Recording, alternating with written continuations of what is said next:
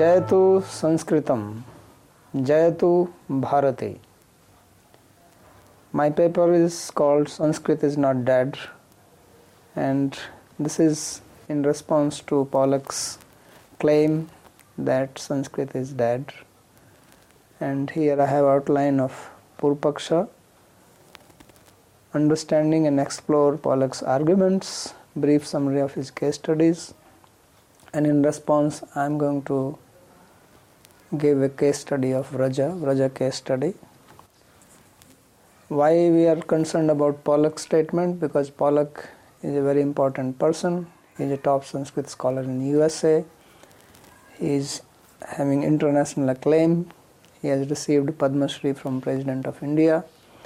And more than that, he is the general editor of Murty Classical Literary Library of India.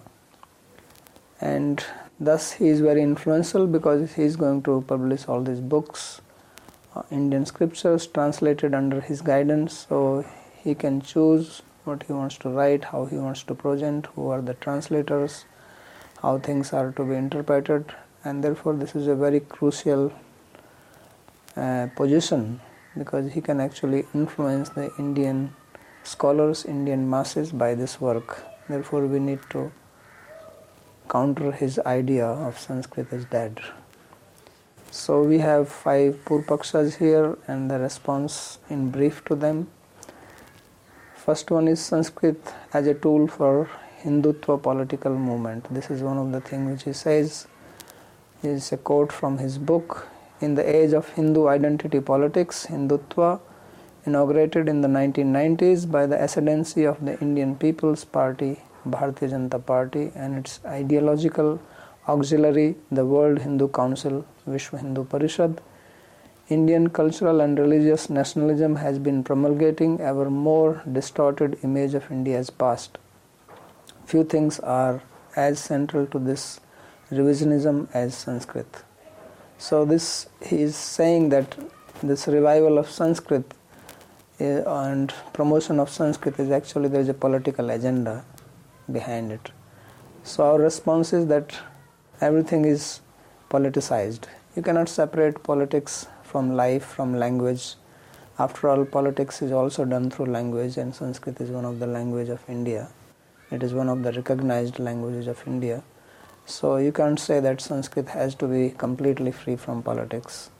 And if there are people who like Sanskrit, naturally they would like to promote it. And uh, what is wrong with that? So some people prom- promote Hindu Hinduism, some pr- people promote the language of Hindus as Hindi, some are promoting Urdu, Bengali, Punjabi. If you go to South India, they promote Tamil or Telugu or their own language.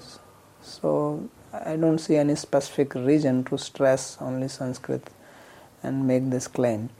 Sanskrit historical sphere of influence extends beyond Hindu identity politics. Sanskrit is not just for Hinduism, but you know there are other religions also, which are of course they came out from Hinduism, whether it is Buddhism, Jainism, Sikhism. Their scriptures also, some of them are written in Sanskrit or they make reference to Sanskrit works, or even if they don't have original literature in Sanskrit, such as Sikhism, but it is based on Sanskrit literature. They also talk about Rama, they talk about Krishna, they talk about many saints, sages who are part of history of India. So it is not that Sanskrit is just propaganda to promote Hinduism. Then second Purvapaksha is that poor quality of Sanskrit education. So he says that with few exceptions, however, the Sanskrit pedagogy and scholarship at these institutions have shown a precipitous decline from pre-independence quality and standards almost in inverse proportion to the amount of funding they receive. So this is one of the characteristic of Pollock that he makes claims but does not give any data or basis of his claim. He just makes a statement. So like he says it is inversely proportional to the amount of funding they receive but there is no statistical evidence provided, there are no sources referred, and these terms are very undefined. It's just rhetorical and trying to influence the mind of people because he has a good position. He is acclaimed as a great scholar of Sanskrit. So if he says something, then it carries weight even if he is not supporting it with any proof. So this kind of statement doesn't have much value unless you try to prove it or give some source or references. So we don't value this. Then he says that poor performance in contemporary literature. So Sanskrit literature has fared no better. This is one of his quote. So we will we show that actually it is not true. Sanskrit has not fared worse than many other languages in India. It has received Sahitya Akademi Awards, about six of them. It has also received the Jnanpith Award in 2006, which is one of the top awards in Sanskrit. So it cannot be said that it is poor unless you just want to, you know, make a case against it. But there are many other languages which have done as good or as bad as Sanskrit. Sanskrit may not be doing best among the Indian languages. Originally there were 16 recognized languages, now there are more. But it is also not at the lowest rung of the languages. Then next thing he says is that there was a momentous rupture after 1550 to 1750 vibrant period and Currently, with the spread of European power, however, this dynamism diminished so much that by 1800 the capacity of Sanskrit thought to make history had vanished. This is quote from Pollock's book. So we actually show from data which we have collected from Karl H. Potter's Encyclopedia of Indian Philosophy. In the first volume, he has given list of authors from century to century and he has also given the list of books which were written. And here we have a chart and this chart is related to the authors unique sanskrit authors on the rise. So if you see from 17th century to 18th century to 19th century to 20th century it's actually if you see the number of, of authors then the chart is very clear that it is going up. And this chart does not show that Sanskrit is dead. Actually, there are more people writing now than in 17th century. Although the books, if you see the number of books, number of Sanskrit works, that is declined. Surely, this chart shows that there is a decline. But still, in 20th century, again you see that the curve is going up, and we don't have the data for the 21st century but if that data is available probably it is continuing to go up. So there is always periods you know in every everything even in companies even in business even in politics even one's own life there are ups and downs. So we do agree that sanskrit did take a dip in the 18th century but uh, it is again picking up. And the reason we have not researched that and Pollock also doesn't give any reason why it happened, but probably it is because Britishers took over India in that period in the 18th century and they changed India's education system drastically from its traditional Gurukula system to the Western style. So probably that is one of the reasons that it took a dip. Otherwise, even in the Mughal period, you know, it was flourishing and again it is picking up now so this doesn't prove that sanskrit is dead or sanskrit is frozen in time as sage or sanskrit is still born so then one of Purvapaksha which we make is Pollock's unsubstantiated vague terminology. He is very good at this. He, his writing is very terse and difficult to understand and to actually overwhelm the reader thinking that he is a great scholar and therefore just believe what he's saying. But if one pays attention to his writing, then there is not much strength in it. Like he makes this statement most observers would agree that in some crucial way Sanskrit is dead. Now, this is a very vague statement because who are the observers in agreement to this? Are they the Western scholars? Are they his followers? His chelas? Who are they? Are they European scholars? American scholars? Does it include the Indian scholars? So he doesn't say anything, nor does he substantiate it by what does he mean by most observers. So he makes this statement, which is actually a false statement because most observers will not agree that Sanskrit in some crucial way is dead because it is not dead. So, and then he does not define what is death of a language. That is another interesting thing because what is the meaning of language is dead? If he does not define it, in our Nyaya, one thing which is very important is that you give a definition. Whenever you say something, you define what it means. You know, if you say dravya, if you say guna, you know, you have to give definition of it. But he doesn't give any definition, and then it leaves for people to just speculate. And because he's an authority in his field, he has big clout around him. He is awarded by President of India. So even Indian scholars may think, "Wow, he's saying it must be true." But the data does not support this. So he makes this vague terminology. Similarly, government feeding tubes and oxygen tanks may try to preserve the language in a state of quasi animation, but most observers would agree that in some crucial way Sanskrit is dead. So Sanskrit is not in quasi animation state. Sanskrit is actually still functioning. There are many scholars in India who still speak in Sanskrit. There are some at least some villages in South India, there are villages in Himachal Pradesh where people actually speak in Sanskrit in their day-to-day life. And I give an example here of there is we have this forum of scholars, Bharatiya Vidvat Parishad, and I got the figure from them that there are 1,623 scholars who are actively engaged on it. I'm, I'm also one of them. And regularly there is a talk on this forum about Sanskrit literature, about poetry, about philosophy. There are questions which are asked in Sanskrit, there are questions which are answered in Sanskrit. Are reference to the literature, slokas, analysis of grammatical rules.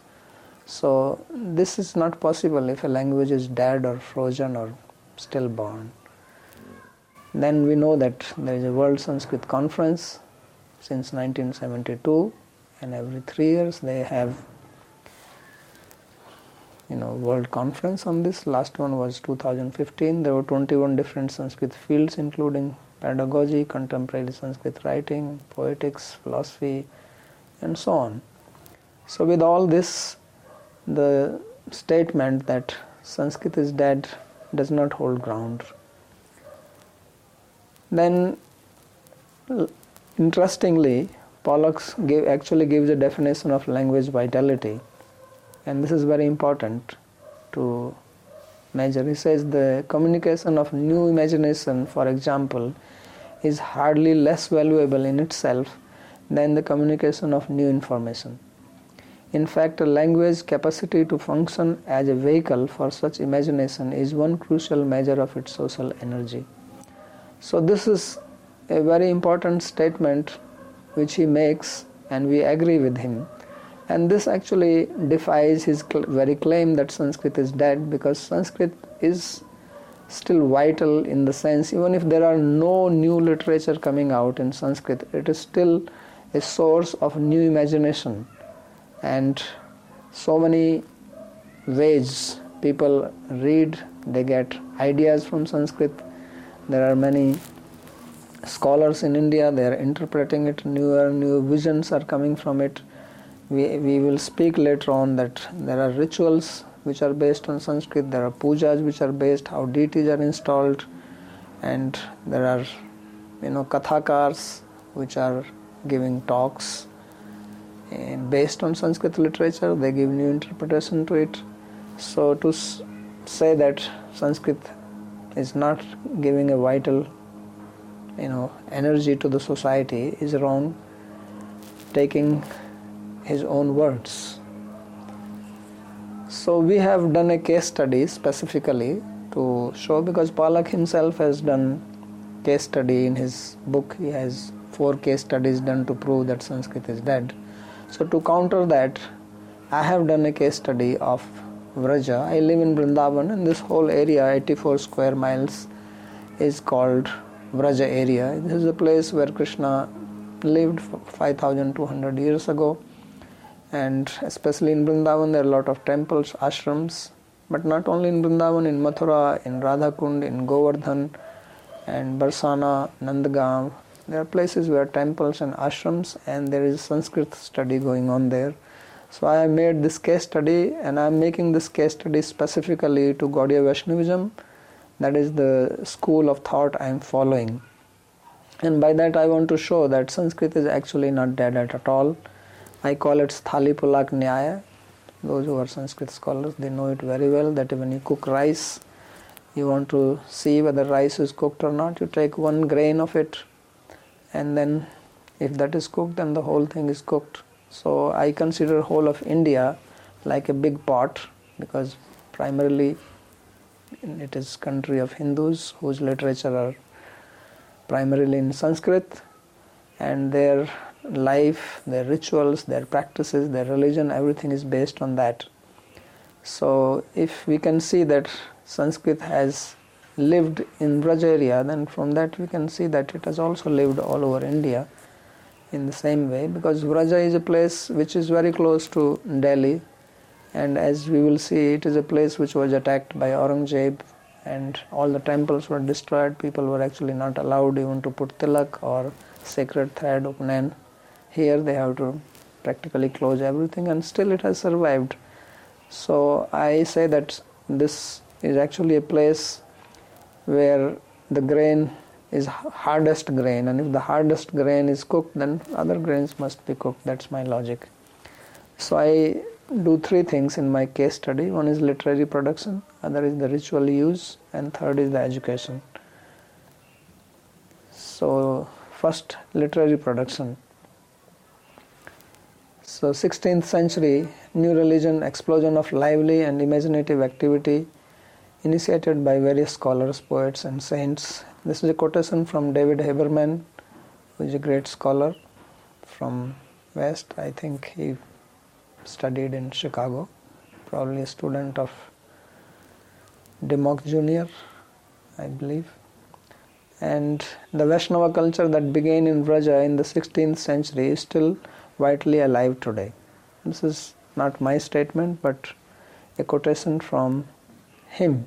And the works of the creative leaders of the Vraja were then carried by others throughout northern India, thus, the lasting influence of the poetry, text, and religious culture that were produced.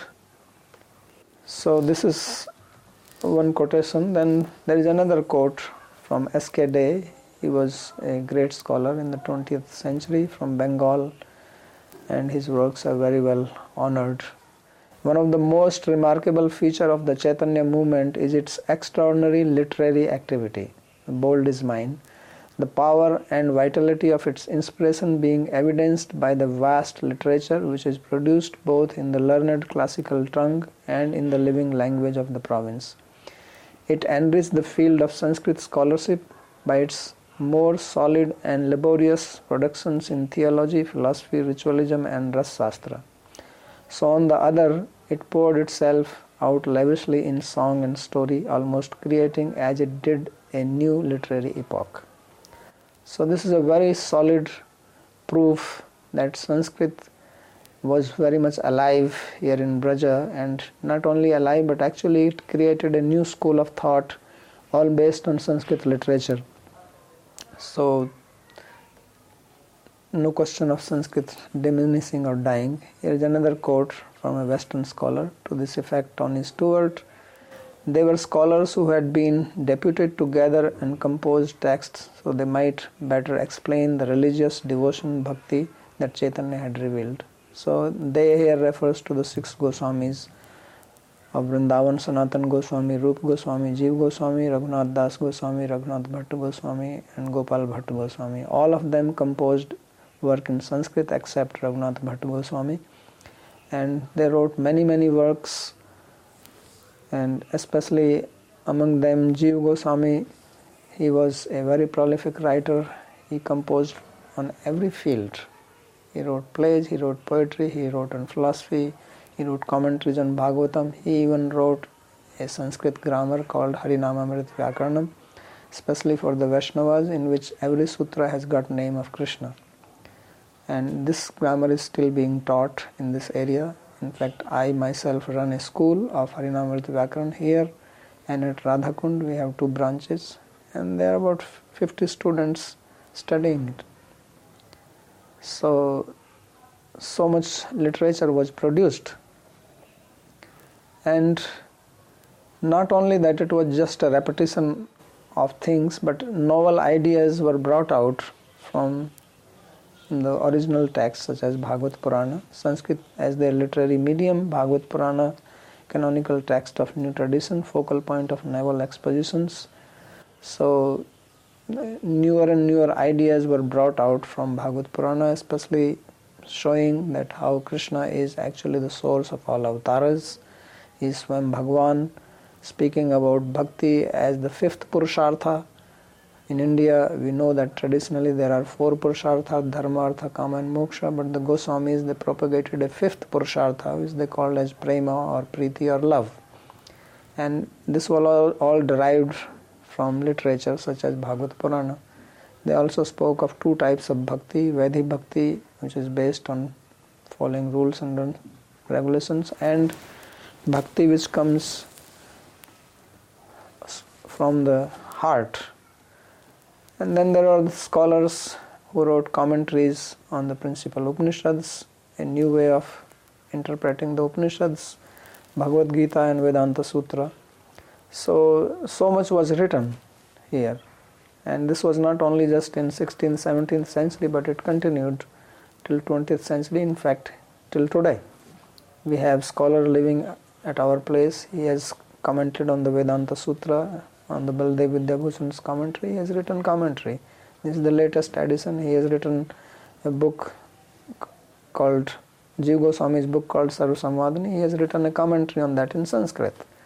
So works are still coming out. There recently on Kishore Shastri he wrote commentary on the whole Bhagavatam. So Sanskrit is very much alive at least in Braja area.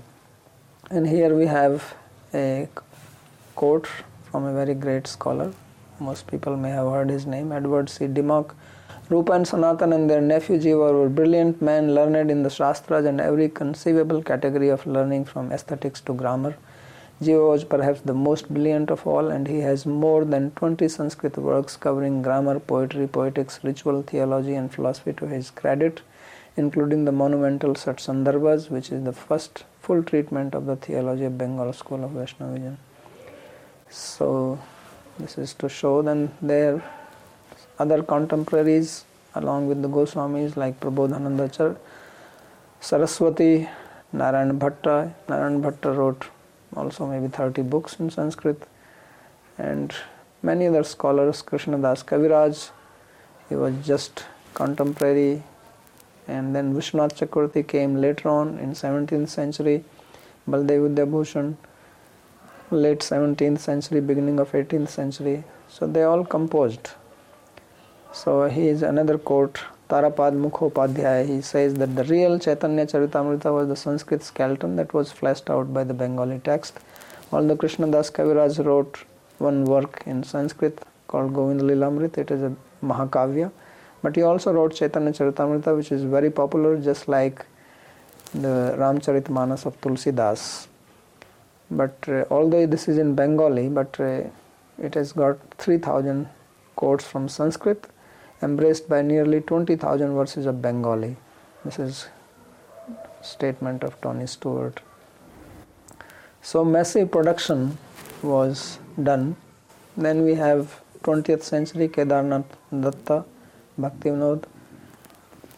Yeah, he's in 19th century, and he wrote more than 100 books in Sanskrit, Bengali, and English. And some were, of course, commentaries, but 20 original works. He wrote Krishna Samhita, Sri Gaurang Leela Smaran Stotra, these are Sanskrit works.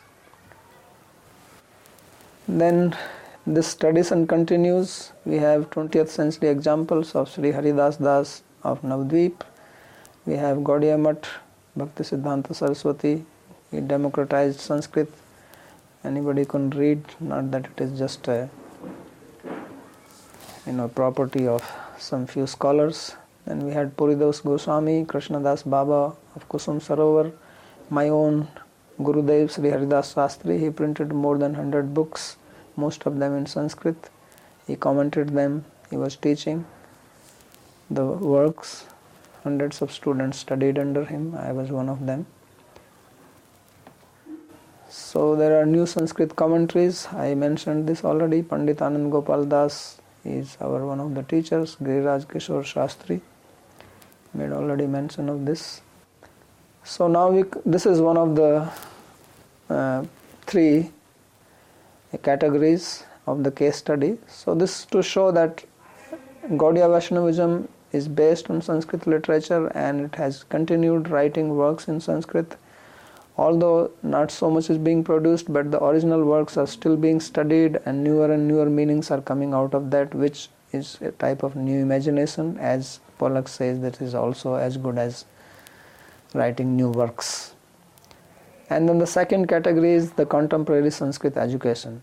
So there are three types of institutions for this. There are government institutions, specifically universities. There is a Ban Maharaj College here in Vrindavan.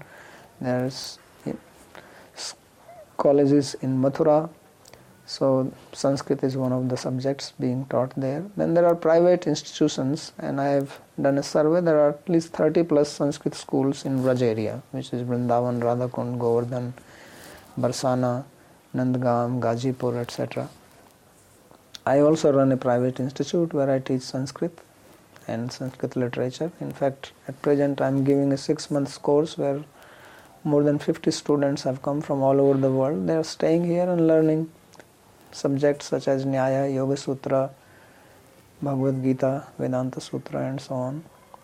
And then there is another way of teaching which is which goes unnoticed most of the time. That is a traditional Guru Shishya relationship. There are hundreds of ashrams in Vrindavan, and most heads of the ashrams they are scholars. They teach to their students their disciples. So this way sanskrit remains alive. And then the another vitality of sanskrit is through rituals. So sanskrit plays an indispensable role in ritual performance. It is catalysts of cultural animation novel production of social images and samskaras, all the Hindu samskaras, they are done through Sanskrit mantras, chanting of mantras, stotra prayers in the temples, deity installation, deity worship. All this makes use of Sanskrit language. And you know, pandas, pujaris, they may not be great Sanskrit scholars, but they have some knowledge of that. So here I read one quote from Tony Stewart. He says, Each generation was charged with the responsibility of revalorizing its tradition without destroying it, to make it relevant to a contemporary world without having to diverge from the general consensus of its broad normative ideas. So there are always newer and newer ideas, nuances which come out from the old works of the great acharyas. And then we have the pandas who take the who are like the spiritual guides in the holy place. Then there are Bhagavad Kathakars. This is very one very popular way of speaking, and there are seven days programs given by speakers. And although they speak in Hindi, but they all the time quote from Sanskrit. They have to know Sanskrit, and many of the people in the audience they also know. So this is the another way of Sanskrit being a vital source for social life, for spiritual religious life here in Braj area. So, this is my conclusion that significant doubt cast on Pollock's provocative argument. An outcome of Vraja case is that novel literary contribution, Sanskrit historical vibrancy, small part in larger tapestry of Sanskrit's rich and variegated intellectual history. So, same probably can be done studies with other sampradayas like Vallabha Sampradaya. So much literature produced in their sampradaya, Nimbark Sampradaya. Then you go to South India, we have Madhva Sampradaya, we have Sankara Sampradaya, we have Sri Sampradaya. Then we have Kashmir Shaivism and the other branches of Shaivism. and then tantras which are also all originally written in sanskrit and there are so many people who are still following them and studying and you know putting them in their life. So to say that sanskrit is dead i think it is a very tall claim and does not hold ground. Thank you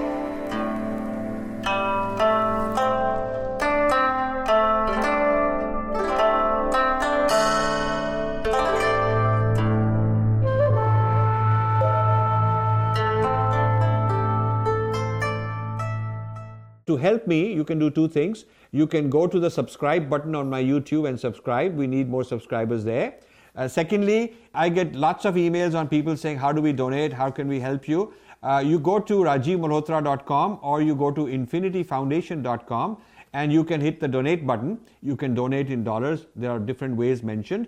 If you want to donate in rupees, there is a column called uh, Infinity Foundation India, and you click that, and there are instructions on how you can donate in India.